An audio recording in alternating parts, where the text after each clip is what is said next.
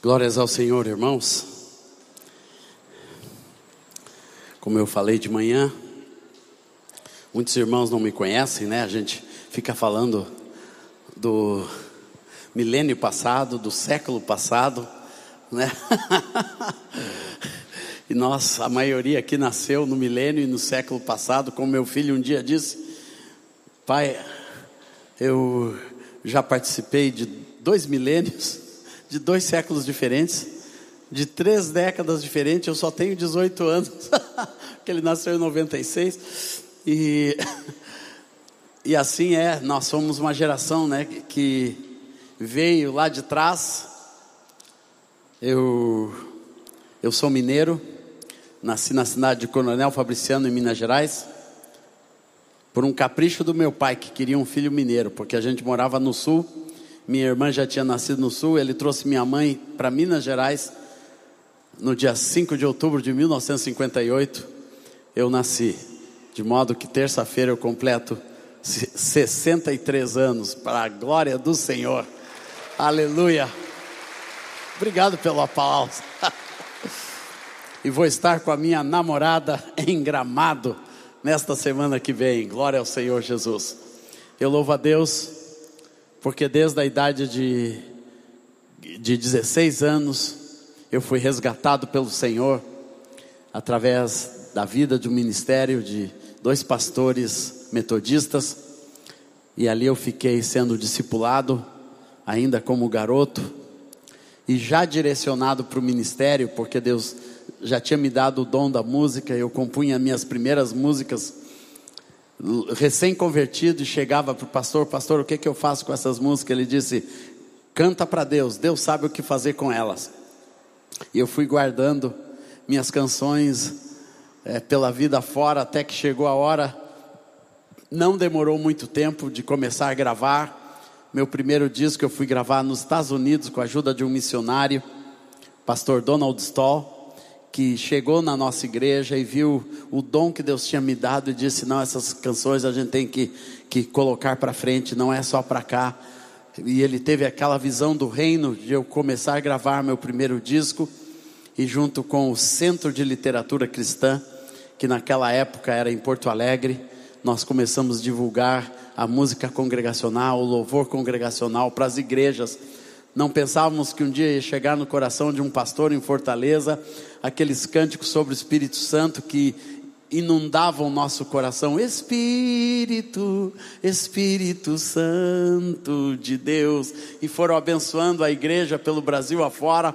E aquilo foi crescendo e crescendo, e todo ano Deus nos dava mais cânticos. Montamos nosso próprio estúdio de forma simples em Porto Alegre, continuamos a produzir e eu já produzi, irmãos, 50 LP, cassete, CD, né? Agora, e, e, agora já está na nuvem, né? Que o último foi o único que não saiu em nada, saiu só lá no Spotify.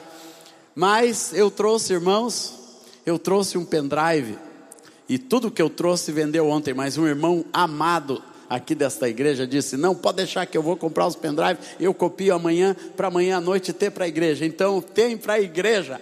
Os irmãos que deixaram o e-mail para encomendar, podem procurar lá, né, no Conex. No Conexão, está lá, junto com meus livros. Eu trouxe três livros, um já acabou, mas tem ainda o livro das histórias das minhas canções que são muitas, mas eu escrevi a história de 60 canções, e tem também o nosso livro de adoração. E esse livro tem algo com esta igreja, que foi o primeiro lançamento do meu livro, junto com a editora da Rádio Transmundial, no, em novembro de, 19, de 2011. O pastor Armando abriu a porta para a gente fazer um lançamento aqui no Nordeste, em Fortaleza, e foi esta igreja que nos recebeu. Muito obrigado, que foi o início da minha vida como escritor, como quem escreve, e esse livro foi uma e é uma grande bênção. Já foi traduzido para o inglês em duas versões em inglês. Você pode procurar na Amazon que você acha o livro em inglês. Já foi traduzido para o espanhol, para toda a América Latina e foi traduzido para o árabe para o árabe, irmãos, um dos poucos livros de um pastor brasileiro traduzido e distribuído no Oriente Médio, nas igrejas árabes, a visão do coração do adorador. Aleluia. Esse livro ainda tem aí também. E esse material os irmãos podem procurar no final. E eu sempre estive na mesma igreja, como eu vou contar para os irmãos hoje. E ali eu caminhei e construí aquela comunidade em Porto Alegre, chamada hoje Comunidade Cristã de Porto Alegre, igreja em Porto Alegre, a gente chama, né? Que nós cremos que Deus tem só uma igreja. E, e ali nós estamos firmados, fazendo discípulos. Foi uma das primeiras igrejas em células, começou em 1980 o, o projeto de células da nossa igreja e perdura até hoje com firmeza integrando todas as pessoas, não tem ninguém na igreja que não esteja debaixo de discipulado e de um vínculo, de uma junta, de um ligamento, como fala Efésios 4. E ali a nossa igreja cresceu sadia nessa visão bíblica e fazendo discípulos e sendo discípulos, tendo o eterno propósito de Deus, que é ter uma família de muitos filhos semelhantes a Jesus, como o objetivo maior de cada um de nós, de cada discípulo. Nós não queremos ser nada mais nesse mundo. Eu, como Azaf, não quero ser um cantor famoso, nem de sucesso, eu quero ser semelhante a Jesus. Se vocês perguntarem para os meus filhos qual é o objetivo da vida deles, ser semelhante a Jesus. Se perguntar para minha esposa qual é o objetivo da vida dela, ser semelhante a Jesus. Glória a Deus, isso é o que nós queremos, isso está firmado no nosso coração, sermos pessoas iguais a Jesus. Sou casado com a Lígia Rosana, é, há 39 anos, vamos completar agora em dezembro. 39 anos, oh, bênção de Deus, a esposa amada minha companheira de todas as horas, ela edificou esse ministério comigo, ela cresceu dentro do ministério, porque ela aprendeu gravar, aprendeu produzir, aprendeu gerar produtos e hoje é a corretora dos meus livros, uma excelente corretora que dá nó em qualquer erro, né? Está lá com esse livro sobre as alianças que eu estou concluindo agora, que meu querido amigo Claudinei Franzini está, está editando. E continuamos como família. Nós temos dois filhos, uma filha é a Aurora. A Aurora é uma menina especial. Ela tem uma síndrome de deficiência chamada síndrome de Prader-Willi. E ela é ela é muito especial em tudo, irmãos, porque no início a gente pensou que a Aurora seria um grande problema quando a gente teve o laudo quando ela tinha três anos de idade, que ela seria uma menina especial. E a gente entregou a Aurora para Deus e tudo que a gente pensa que é problema, quando entrega para Deus, Deus devolve como benção.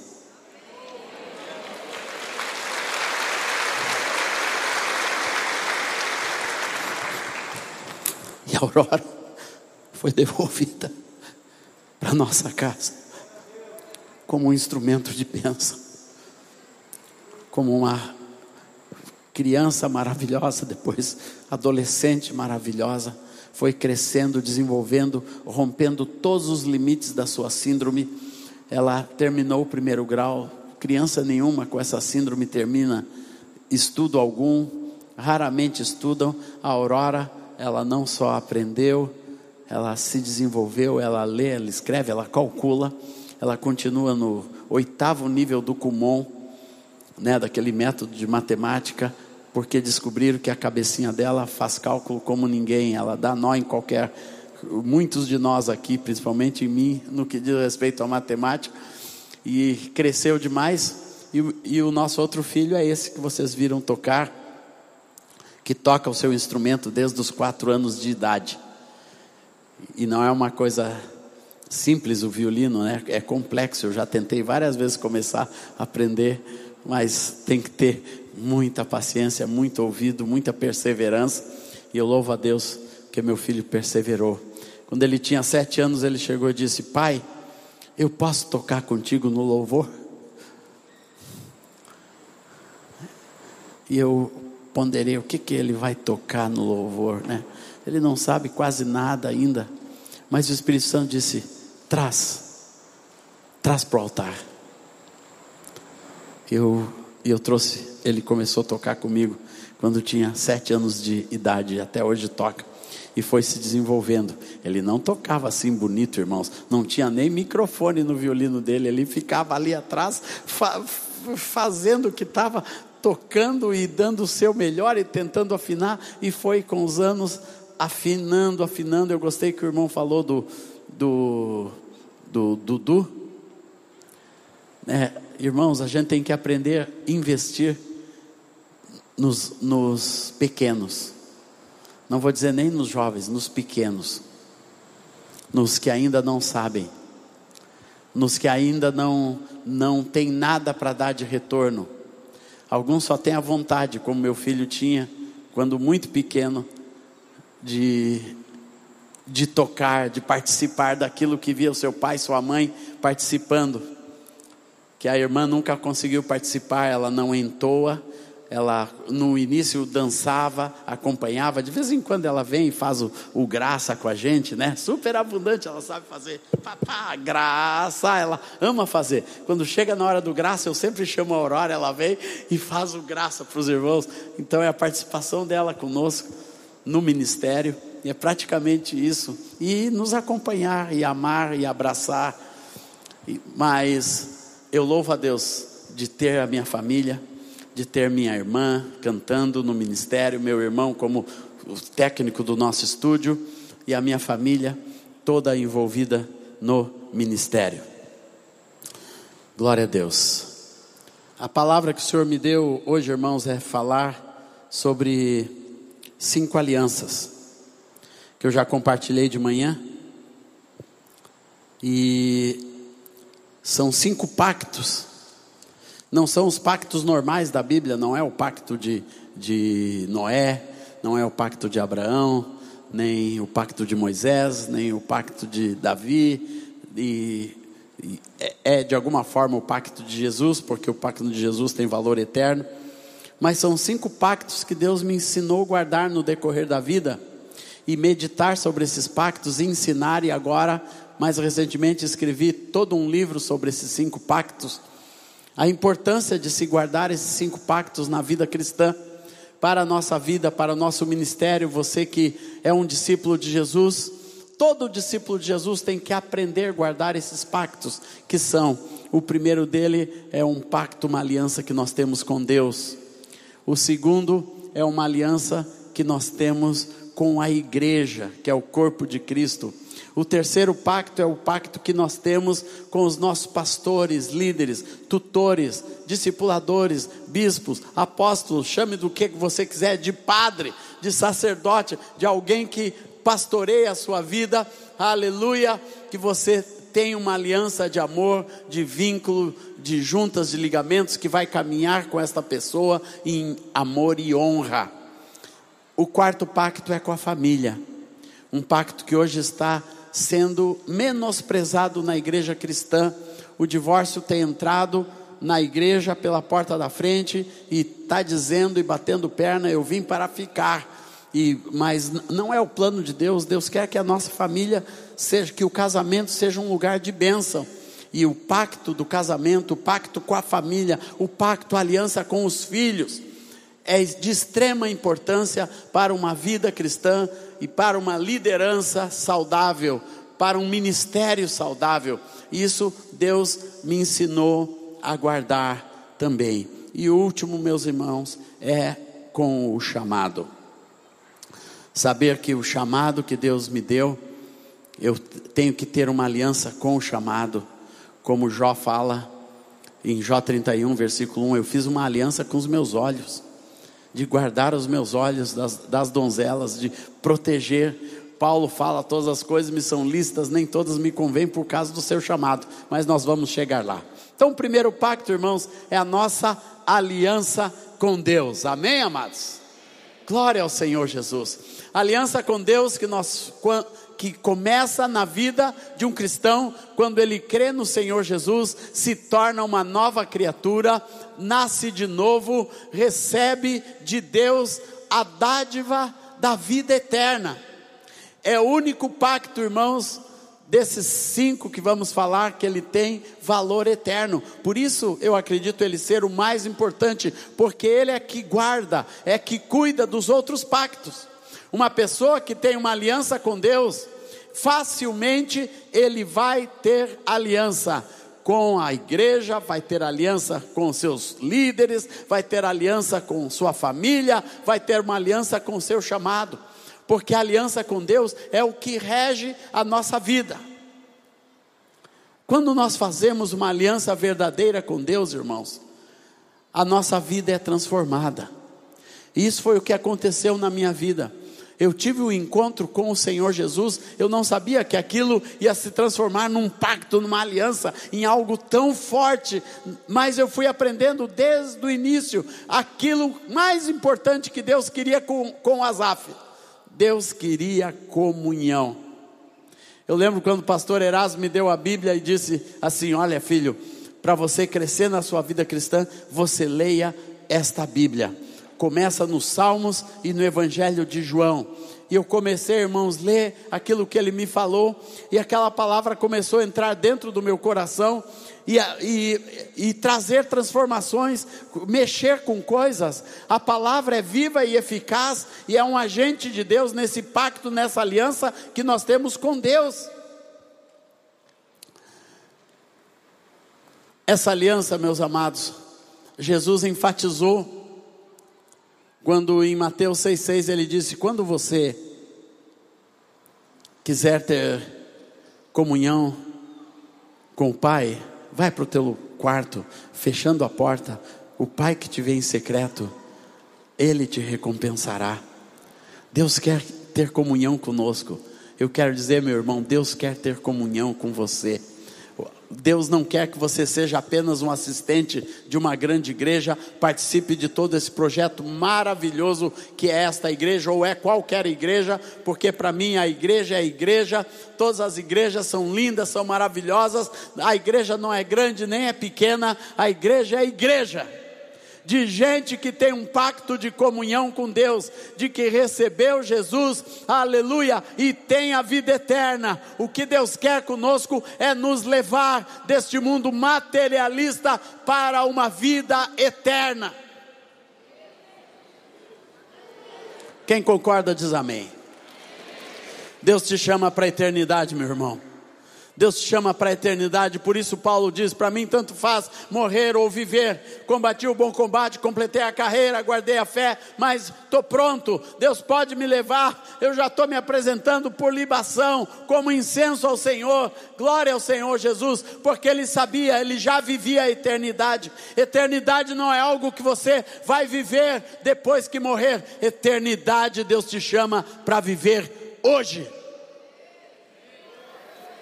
Por isso Deus plantou a eternidade no coração do homem.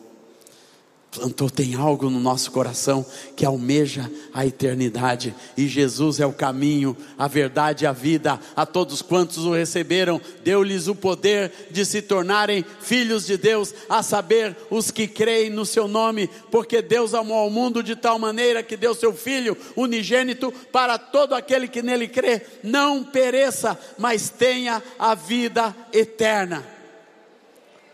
O pacto com Deus, irmãos, é um pacto eterno de comunhão que Deus nos convida a ter em conhecê-lo, como Oséias 6,3 fala, conheçamos e prossigamos em conhecer ao Senhor, aleluia. Nós vamos conhecendo a Deus cada vez mais e vamos entrando neste pacto de eternidade, nesse pacto de comunhão, de vida, e não sou mais eu quem vive, agora é Cristo que vive em mim. Quem sempre está com você nesse pacto é a presença maravilhosa de Jesus. Por isso, se encha de Jesus, se encha da palavra de Deus. Guardo no meu coração a palavra de Deus, porque a palavra de Deus ela traz a vontade de Deus, a forma de Deus, a vontade que o Senhor tem para a sua vida, em tudo você encontra na palavra de Deus, a boa, perfeita e agradável vontade de Deus está aqui revelada para você. Por isso, quando nós temos comunhão com Deus, Deus nos mergulha na Sua palavra para nos enchermos da Sua palavra. Isso eu louvo a Deus que nesta pandemia, quando minha agenda começou a se, se ser cancelada, a partir de 9 de março do ano passado, todas as minhas agendas, inclusive meus congressos internacionais, no Oriente Médio, nos Estados Unidos, na Europa, onde eu ia ministrar, tudo cancelou, irmãos. Tudo, não podia, a gente não podia nem sair daqui. Né? Eu fiquei ali na casa da praia junto com meu sogro, minha sogra, minha esposa, meus filhos, e ali plantando um jardim. Mas Deus me fez mergulhar na sua palavra. Eu disse, olha, se eu vou fazer alguma coisa nessa pandemia, eu vou ler e vou reler a palavra. Já terminei uma vez, o Espírito Santo disse: começa de novo e vai. E, e, e eu, e, como outros livros que eu fui lendo, só que os outros livros eu fui, fui guardando na biblioteca. Né? Quando eu terminei a Bíblia, né, o Espírito Santo disse: nada de parar, pode começar de novo. Glória a Deus. E já comecei de novo e estou quase na metade já. Glória ao Senhor Jesus. Nesse tempo glória a Deus, porque eu quero encher minha vida cada vez mais. Não que eu já não li, eu já li a Bíblia inúmeras vezes, irmãos, nessa vida cristã e continuo lendo, mas dessa vez foi diferente. Foi algo que o Senhor me cativou, me levou para dentro da palavra de Deus, para conhecer mais do Senhor. Ah, e a eternidade, ela vai crescendo, ela vai brotando dentro do seu coração. Aleluia. Então tenha essa aliança com teu Deus, irmão. Erga sua mão. Tenho uma aliança contigo, Senhor. Diga isso. Eu tenho uma aliança contigo, Senhor. Aleluia. É uma aliança de seriedade, é uma aliança de pertencimento. Uma pessoa que tem uma aliança com Deus, ela sabe a quem pertence. Ela sabe de quem, de quem você é e sabe que todas as coisas cooperam para o bem daqueles que amam a Deus, que são chamados segundo o seu propósito. Romanos 8, 28 diz isso, meus amados. Você sabe que você está nas mãos de Deus. Quanto mais você entra nesta aliança com Deus, mais você vai sabendo que você pertence a Deus e que Deus cuida de você.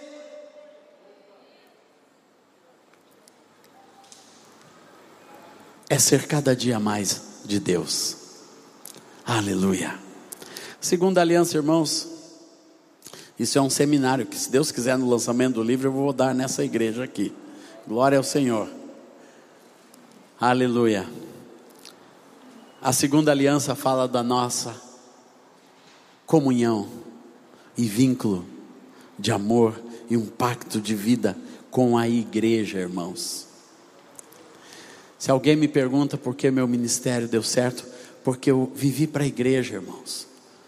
Eu lembro minhas primeiras viagens que eu fiz pelo Brasil afora de ônibus, Porto Alegre, Natal, Rio Grande do Norte, passando por todas as capitais, parando para pregar a palavra, para pregar o Evangelho nunca cobrei nada do povo de Deus, nunca pus preço no ministério, eu me entreguei para o corpo de Cristo, vivi das ofertas que o Espírito Santo manda, glória a Deus, sabe o que eu preciso, e eu deixo que Deus cuide da minha vida, mas a, o meu vínculo com a igreja é a igreja na frente, é a edificação, é a construção, é o amor, é a alegria, é o estar junto, aleluia, é o edificar, é o consolar, é o exortar que vai primeiro, não tem nenhum outro critério. Eu não ponho nenhum outro critério, nenhum tipo de hotel, nem toalhas brancas, nem tipo de absolutamente nada. Se pode ser de avião, pode. De vez em quando eu, eu vou por minha conta. Inúmeras vezes, irmãos, para abençoar o Oriente Médio, eu paguei a minha passagem do bolso, paguei em dez vezes. Eu tinha conta corrente na Lufthansa para ir para o Oriente Médio durante os 24 anos que eu trabalho lá no Oriente Médio, junto com a igreja árabe. E os irmãos lá não têm condição nem de dar oferta. A primeira oferta que eu recebi faz uns quatro anos atrás, que uma igreja que eu ministrei me deu uma pequena oferta. Eu disse: Aleluia, Senhor Glória a Deus, aleluia. Mas eu sempre fui para amar, para abençoar, e viajei, e fiz projetos, e paguei congressos, e juntava os adoradores, e fiz gravações, mais de 15 discos de adoração para a igreja árabe. Nós fizemos, irmãos, sabe por quê? Amamos a igreja. Para estar junto com pequenos grupos, pequenos grupos. Eu lembro uma vez que eu fui convidado pela missão Porta Aberta fazer o primeiro congresso de adoração para os quechuas no Peru. Né, eu enchi meu coração de alegria e fui para Lima. Depois peguei um voo para Ayacucho, 3.500 metros de altura, lá no altiplano peruano para encontrar os líderes quechuas para um encontro de louvor e adoração. Eu tinha esse livro em polígrafos e levei todos os polígrafos, né, traduzido para o espanhol. E cheguei lá, irmãos, doze irmãos, numa chopana com sapé em cima, uma mesinha onde eu ficava e as pessoas em banquinho de madeira, durante quatro dias ensinando de manhã, de tarde, de noite, sobre louvor e adoração. Doze pessoas. O diabo sempre vem e pergunta: o que, que você está fazendo aqui? Deus não te mandou para as multidões, Deus não te mandou para as grandes coisas, Deus não te colocou por, ca, por cabeça e não por cauda. Sempre o diabo fica falando essas coisas, mas quando você tem uma aliança com a igreja, você ama cada irmão e você dá a vida por um jovenzinho. Glória ao Senhor Jesus. Você valoriza uma pessoa, você valoriza dez pessoas, doze pessoas, aleluia. E durante essa pandemia, irmãos, eu fazendo lives lá de casa, as lives da família Borba, alguém assistiu aqui alguma vez? Ei, tem gente que assistiu as lives dos Borba lá, né? Você assistindo nós cantando como família na frente da lareira, no inverno, na primavera, todo o tempo. Nós, mas eu fiz também, irmãos, lives para pequenos grupinhos assim. O, o, a célula, uma célula da igreja em Salvador me convidou. Azaf, tu ministra um dia para nossa célula? Ministro e ia ministrava. E o irmãozinho, fulano de tal, faz uma live comigo, um desconhecido qualquer. Eu faço, irmão, marca. E fui fazendo e abençoando, irmãos. Glória ao Senhor Jesus. E o Senhor disse: Isso é ter aliança com a igreja é amar e valorizar a igreja em qualquer hora, e é você saber que Deus te colocou nesta igreja, não para você receber e ser engordado com as coisas espirituais, mas que Deus te colocou aqui para servir, para amar, para abençoar, para edificar, para profetizar, para exercer os teus dons, os teus talentos, para trazer suas finanças, aleluia, para trazer a sua casa, os seus filhos, o potencial que você tem é para edificar o povo de Deus e viver uma vida de verdadeira e genuína aliança com a igreja. Glória ao Senhor. Uma vez, um irmão, foi a única divisão que nós tivemos na nossa comunidade. Esse irmão saiu e algum tempo depois ele saiu, alguns irmãos saíram com ele ele voltou no meu escritório e disse: Azaf, eu vim aqui te desafiar. Eu quero te fazer uma pergunta. Se você vai ficar aqui para apagar a luz. Daí, na mesma hora, o Espírito Santo me deu uma resposta para ele. Eu olhei para ele e disse: Meu irmão, enquanto eu estiver aqui, a luz não se apaga.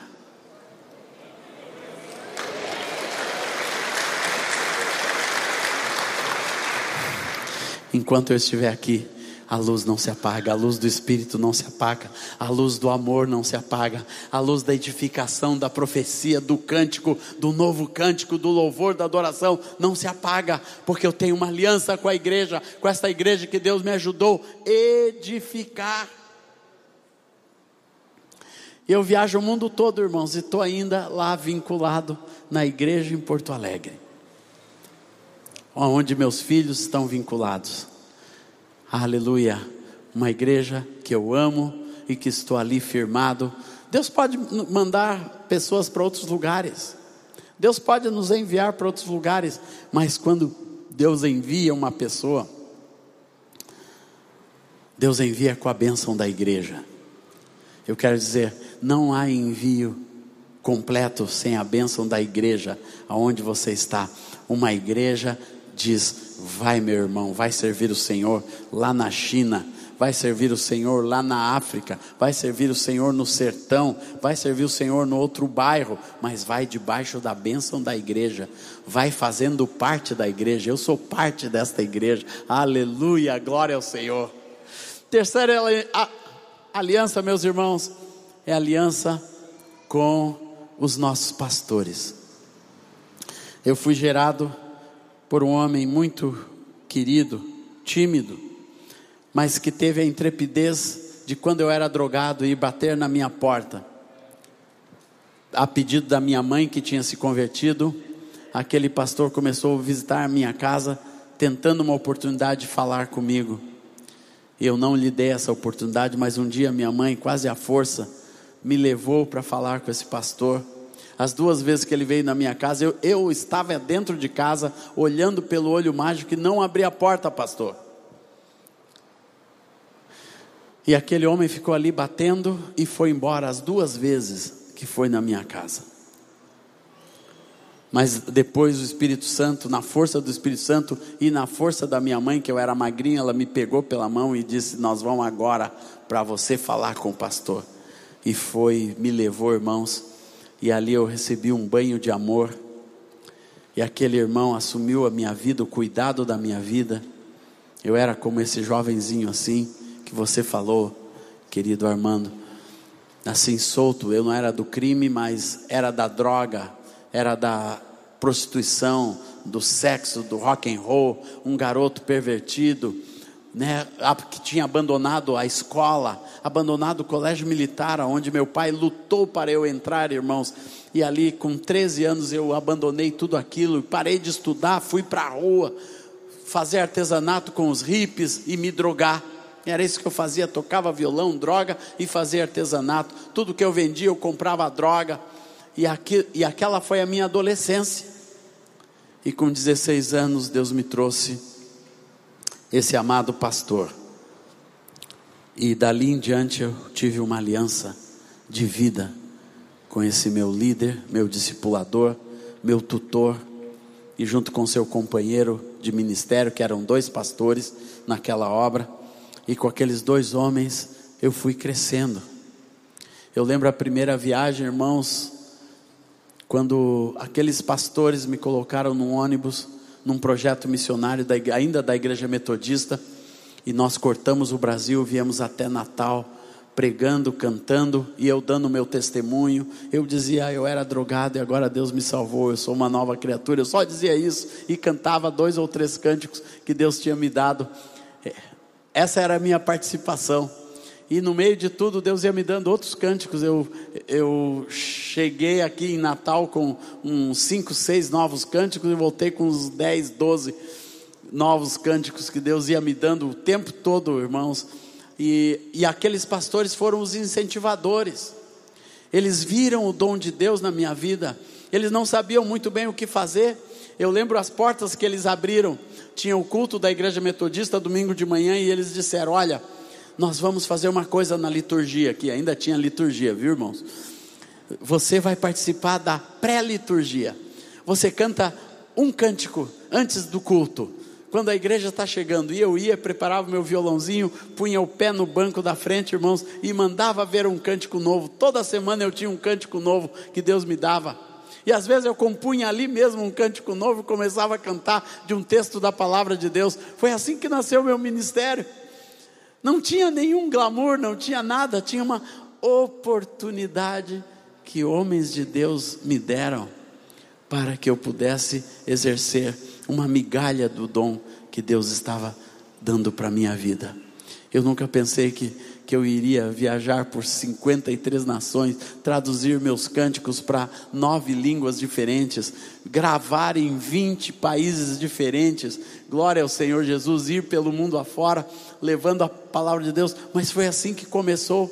E por que essa aliança? Porque aqueles homens, eles pagaram o preço, né, de ter aquele jovem. Eu lembro a primeira viagem que eles fizeram, eles foram ministrar no Rio de Janeiro e disseram: "Nós vamos levar o Azaf conosco" e me puseram dentro do ônibus e eu fui junto, irmãos, para ministrar com eles no Rio de Janeiro. E eles começaram a ministrar em outras igrejas metodistas, naqueles dois primeiros anos que nós ficamos na igreja metodista. E eu estava em todas as viagens junto com eles, até eu voltar a estudar. Me levaram de volta para a escola, ajudaram a financiar os meus estudos.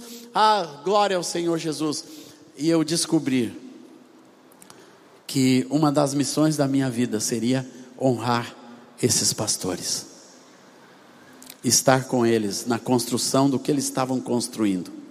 Até os meus 33 anos de vida, eu fui totalmente vinculado à igreja e à agenda desses dois pastores.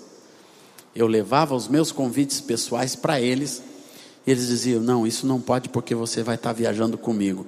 Você vai aqui comigo. E eu ia com eles, ia carregando a mala, ia servindo, ia amando, ia estando ali, ia aprendendo, ia sendo corrigido, ia sendo abençoado. Quando eu ia ministrar, inúmeras vezes esses pastores chegaram e disseram: Agora você grita menos, você está gritando muito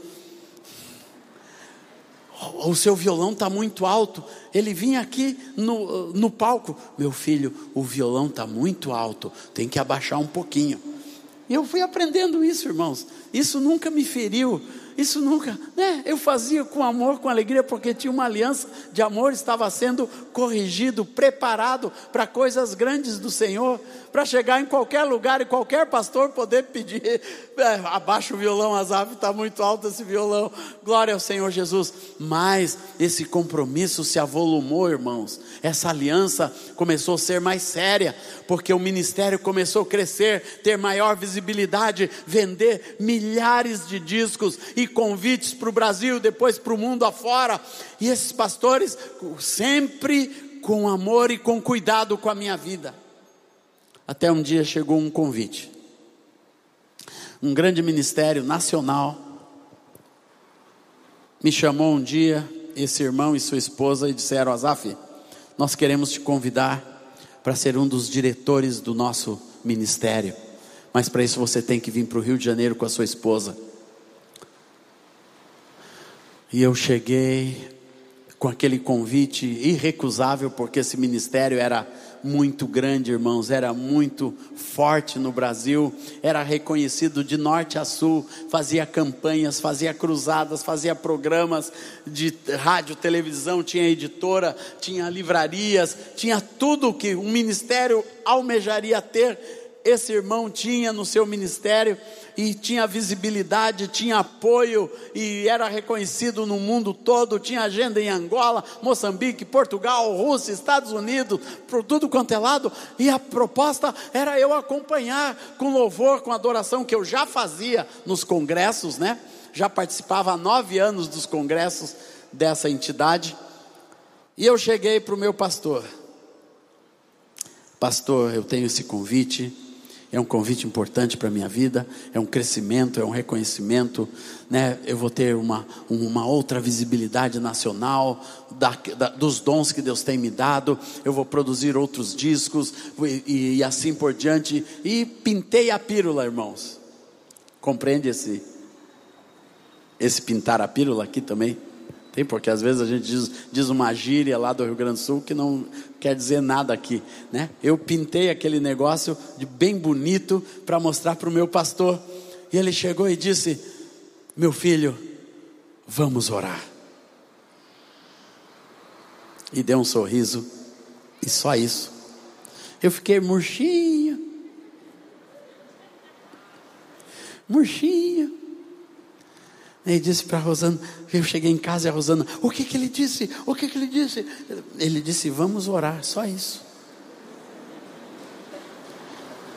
Daí uma semana depois eu liguei, e daí pastor, porque o irmão lá do Rio começava a ligar e dizer, ó, oh, já liberamos o andar para você aqui, e eu fui lá, inclusive visitei o andar, tudo, né, aquela preparação, aquela, né, ia ter, a rádio ia se transferir para ali, e tudo mais, irmãos, eu estava muito empolgado, daí segunda semana liguei de novo, pastor, é, é, vamos orar de novo, estamos orando ainda, e terceira semana ainda estamos orando. E quarta semana ainda estamos orando. Eu disse: para de orar e me dá uma resposta de uma vez.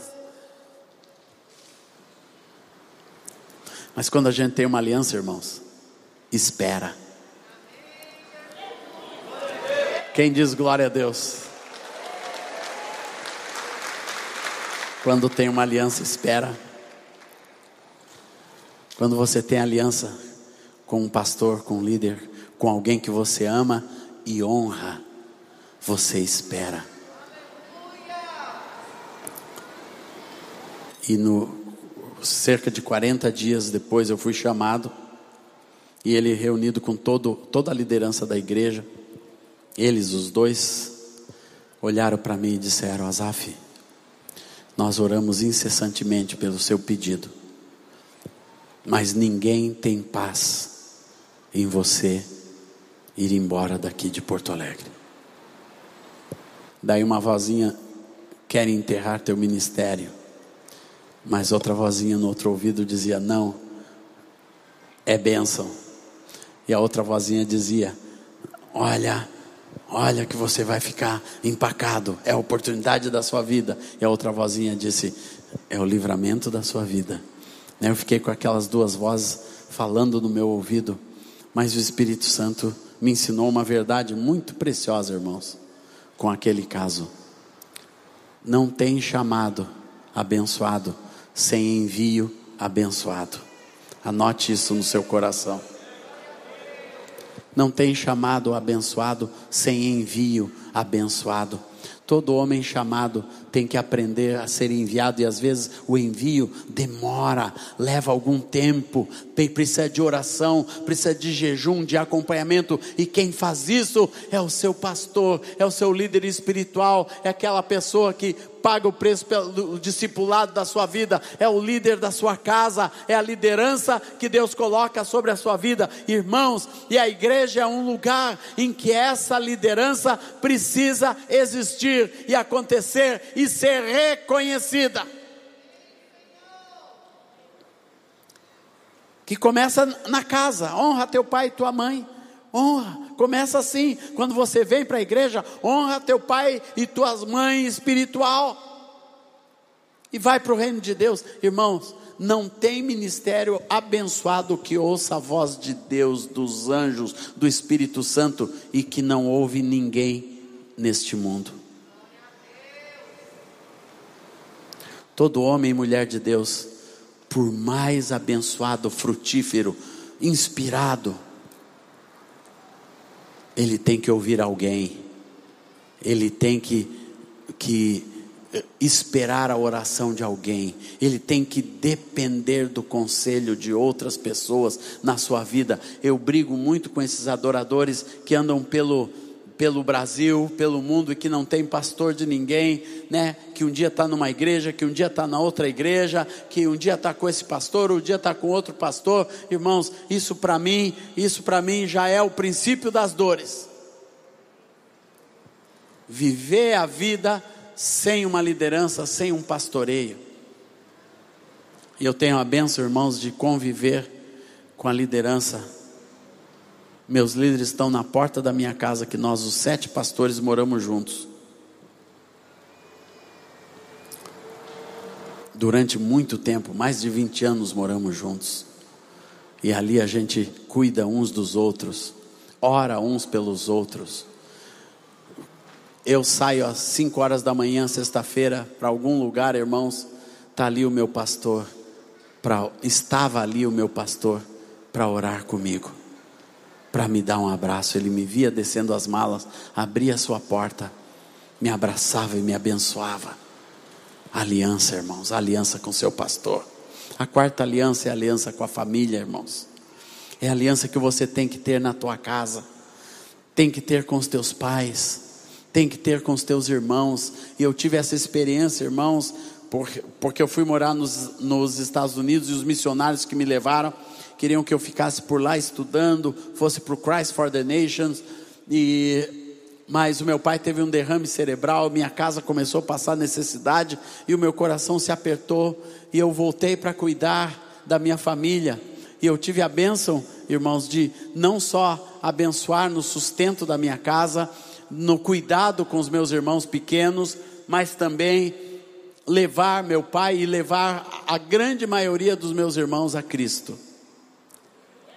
Porque quando você honra a sua família, aleluia, a bênção do Senhor está nessa honra. O cuidado do Senhor está nessa honra.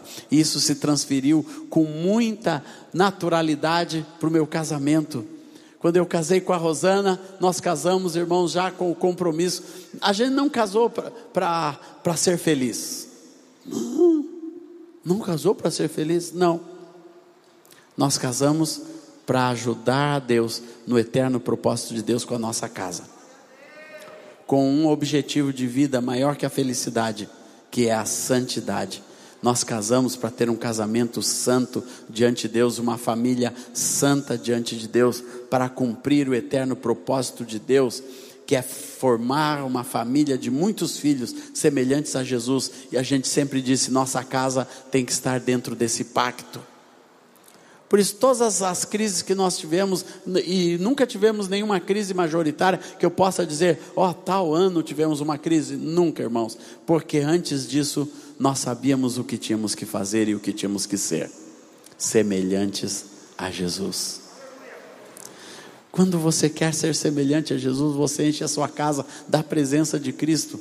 Por isso que mesmo que o seu marido não seja crente, minha irmã, eu quero dizer que você santifica o seu marido quando você é semelhante a Jesus, você enche sua vida de Cristo Jesus, você vai abençoar aquele marido, vai abençoar os seus filhos, como Paulo fala, que a família, que a casa, que os filhos serão santificados pela presença viva de Cristo em cada um de nós. Eu profetizo isso sobre a vida de pessoas aqui. Em nome do Senhor Jesus, você é um instrumento de bênção dentro da tua casa. A verdade e o amor de Cristo Jesus, aleluia, é um instrumento poderoso de libertação, de vida e de salvação dentro da tua casa, em nome de Jesus. Aleluia. E eu profetizo mais: tu e a tua casa servirão ao Senhor tu e a tua casa servirão ao Senhor. Pega esta palavra para a sua vida, meu irmão e minha irmã. Receba esta palavra para a sua casa, em nome de Jesus. Ah, Deus não está brincando, irmãos. A família é um lugar de bênção. E foi salvo aquele carcereiro, ele e toda a sua casa, irmãos. A casa é tudo que tem dentro da casa, como o irmão me falava. Na casa tem ele, tem as filhas, tem a sogra, tem os cachorrinhos, tem tudo, vão ser salvos todos, aleluia. Eu profetizei sobre a minha casa, irmãos, foi sendo salvo um atrás do outro, glória ao nome do Senhor Jesus. Não tem pessoa pecadora que resista um homem ou uma mulher santificados a Deus.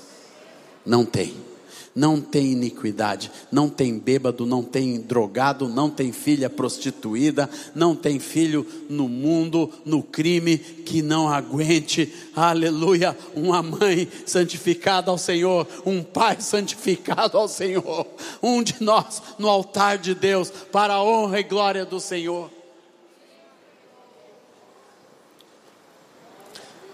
Tenha essa aliança com a sua casa, aliança de amor de vida de oração. Ore, meu irmão, ore pela tua casa. Semeie a palavra de Deus através do doce perfume de Cristo Jesus dentro da tua casa. E a última aliança, irmãos, é a aliança que nós temos com o nosso chamado. Qual é o nosso chamado? Nosso chamado é sermos parte da família de Deus como filhos de Deus, mas cada um de nós, irmãos, tem o sublime envio de Cristo, ide, portanto, e fazei discípulos de todas as nações. Isso não é obra para um pastor que fez o seminário, isso é obra de todos nós, irmãos. Tem essas comunidades, tem essa cidade gigantesca que cresceu grandiosamente, se tornando uma das maiores cidades do Brasil, e tem muita obra, muita salvação nessa cidade. E quem vai fazer isso? Você. Você começa na sua casa com oração, com semeadura, com perfume na sua casa, mas esse mesmo perfume você leva para a vizinhança, você leva para as pessoas que você tem relacionamento, fala e prega do amor de Deus através da sua vida e do seu testemunho. Por isso, cuide do seu testemunho. Por isso, Paulo diz: Todas as coisas me são lícitas, mas nem todas me convêm porque eu tenho um testemunho a zelar. Todas as coisas me são lícitas, mas não me deixo escravizar por nenhuma delas, não se deixe escravizar por nada desse mundo. Nós temos muita distração nesse mundo, tentando escravizar toda uma geração. E nós precisamos ficar atento de não sermos escravos de nada, de termos o poder e a autoridade de desligar. Pronto, porque agora eu vou ler a palavra, agora eu vou ouvir louvor. Pegue o seu pendrive lá, tem 393 músicas de louvor, dessas mais antigas, viu, irmãos? Dessas aí que a gente cantou hoje, mas tem os meus discos novos também, para você ver o que Deus tem nos dado também recentemente. E, e, encha a sua vida de louvor, enche o seu carro de louvor, ah, enche de, encha de edificação. A gente deve ter uma pergunta constante quando você tem uma aliança com o seu chamado: se isso edifica. Se isso que eu estou fazendo, que, isso, que eu estou ouvindo, se isso que eu estou assistindo, se esse filme aí na frente me edifica, se esse site da internet me edifica, vença a sua carne, irmãos, e mude, mude de vida, porque Deus tem um chamado na sua vida. Tudo que nós fazemos nessa vida, ela traz, ela traz resultados em, no na totalidade do que nós estamos fazendo, na vida, no ministério, na criação de filhos, na santificação da casa. Por isso Jesus disse: Pai, por amor a estes que tu me deste, eu me santifico. Jesus se santificava, irmãos. Quanto mais nós.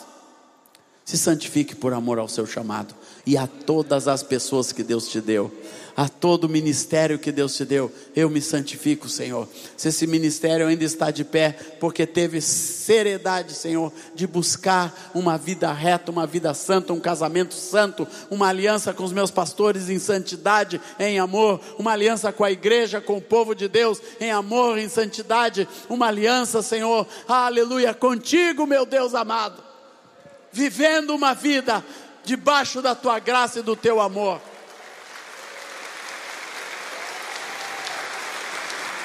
E como eu, meu querido irmão, você vai estar de pé por muito tempo. Aleluia. Profetiza ao seu irmão, você vai estar de pé por muito tempo. Seu ministério vai estar de pé por muito tempo.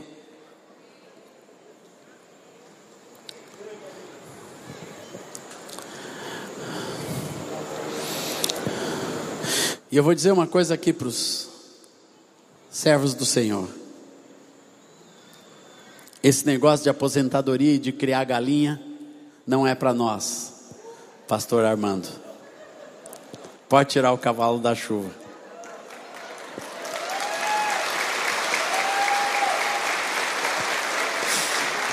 Não é. Tem pessoas que Deus pega e diz: Você vai até o fim da vida.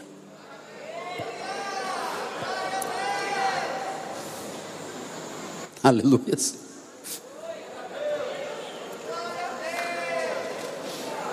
E Deus está dizendo isso para muitas pessoas aqui. Você vai com a chama acesa até o fim da sua vida, em nome de Jesus.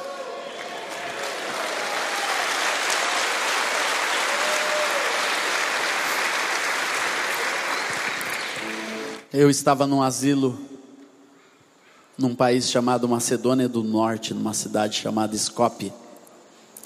E no último dia do congresso, os irmãos disseram: Você tem que conhecer uma pessoa. Eu fui no asilo próximo do local do encontro, e lá tinha uma senhora. E eu sentei num banquinho na frente, eu e meu colega.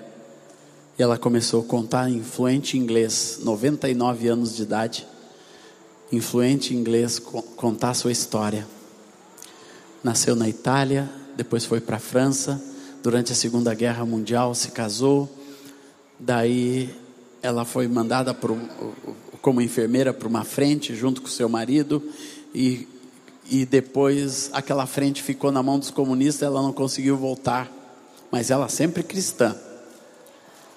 Daí já que estava ali na Sérvia ou, ou alguma coisa assim, começou uma igreja.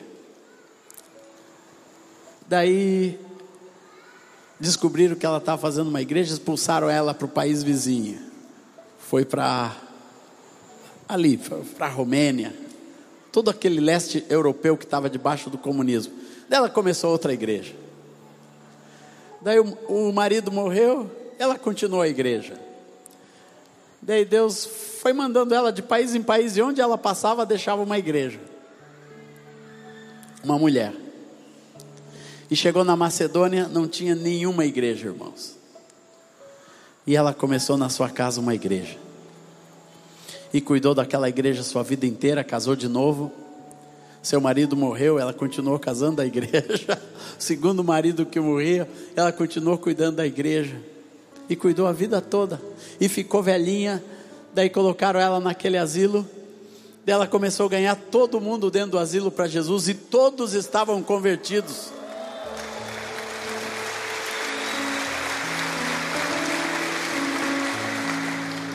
Daí ela chamou na sua língua, né? Macedônia.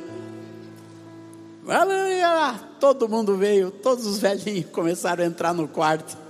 Eram os filhos espirituais daquela mulher com 99 anos. O trabalho não termina, irmãos. Quando a gente tem a chama do Espírito acesa dentro do nosso coração, essa obra não termina nunca. Nós sempre vamos ter óleo, vamos ter vida e perfume de Cristo para repartir por este mundo afora, para a honra e glória do Senhor. Aleluia.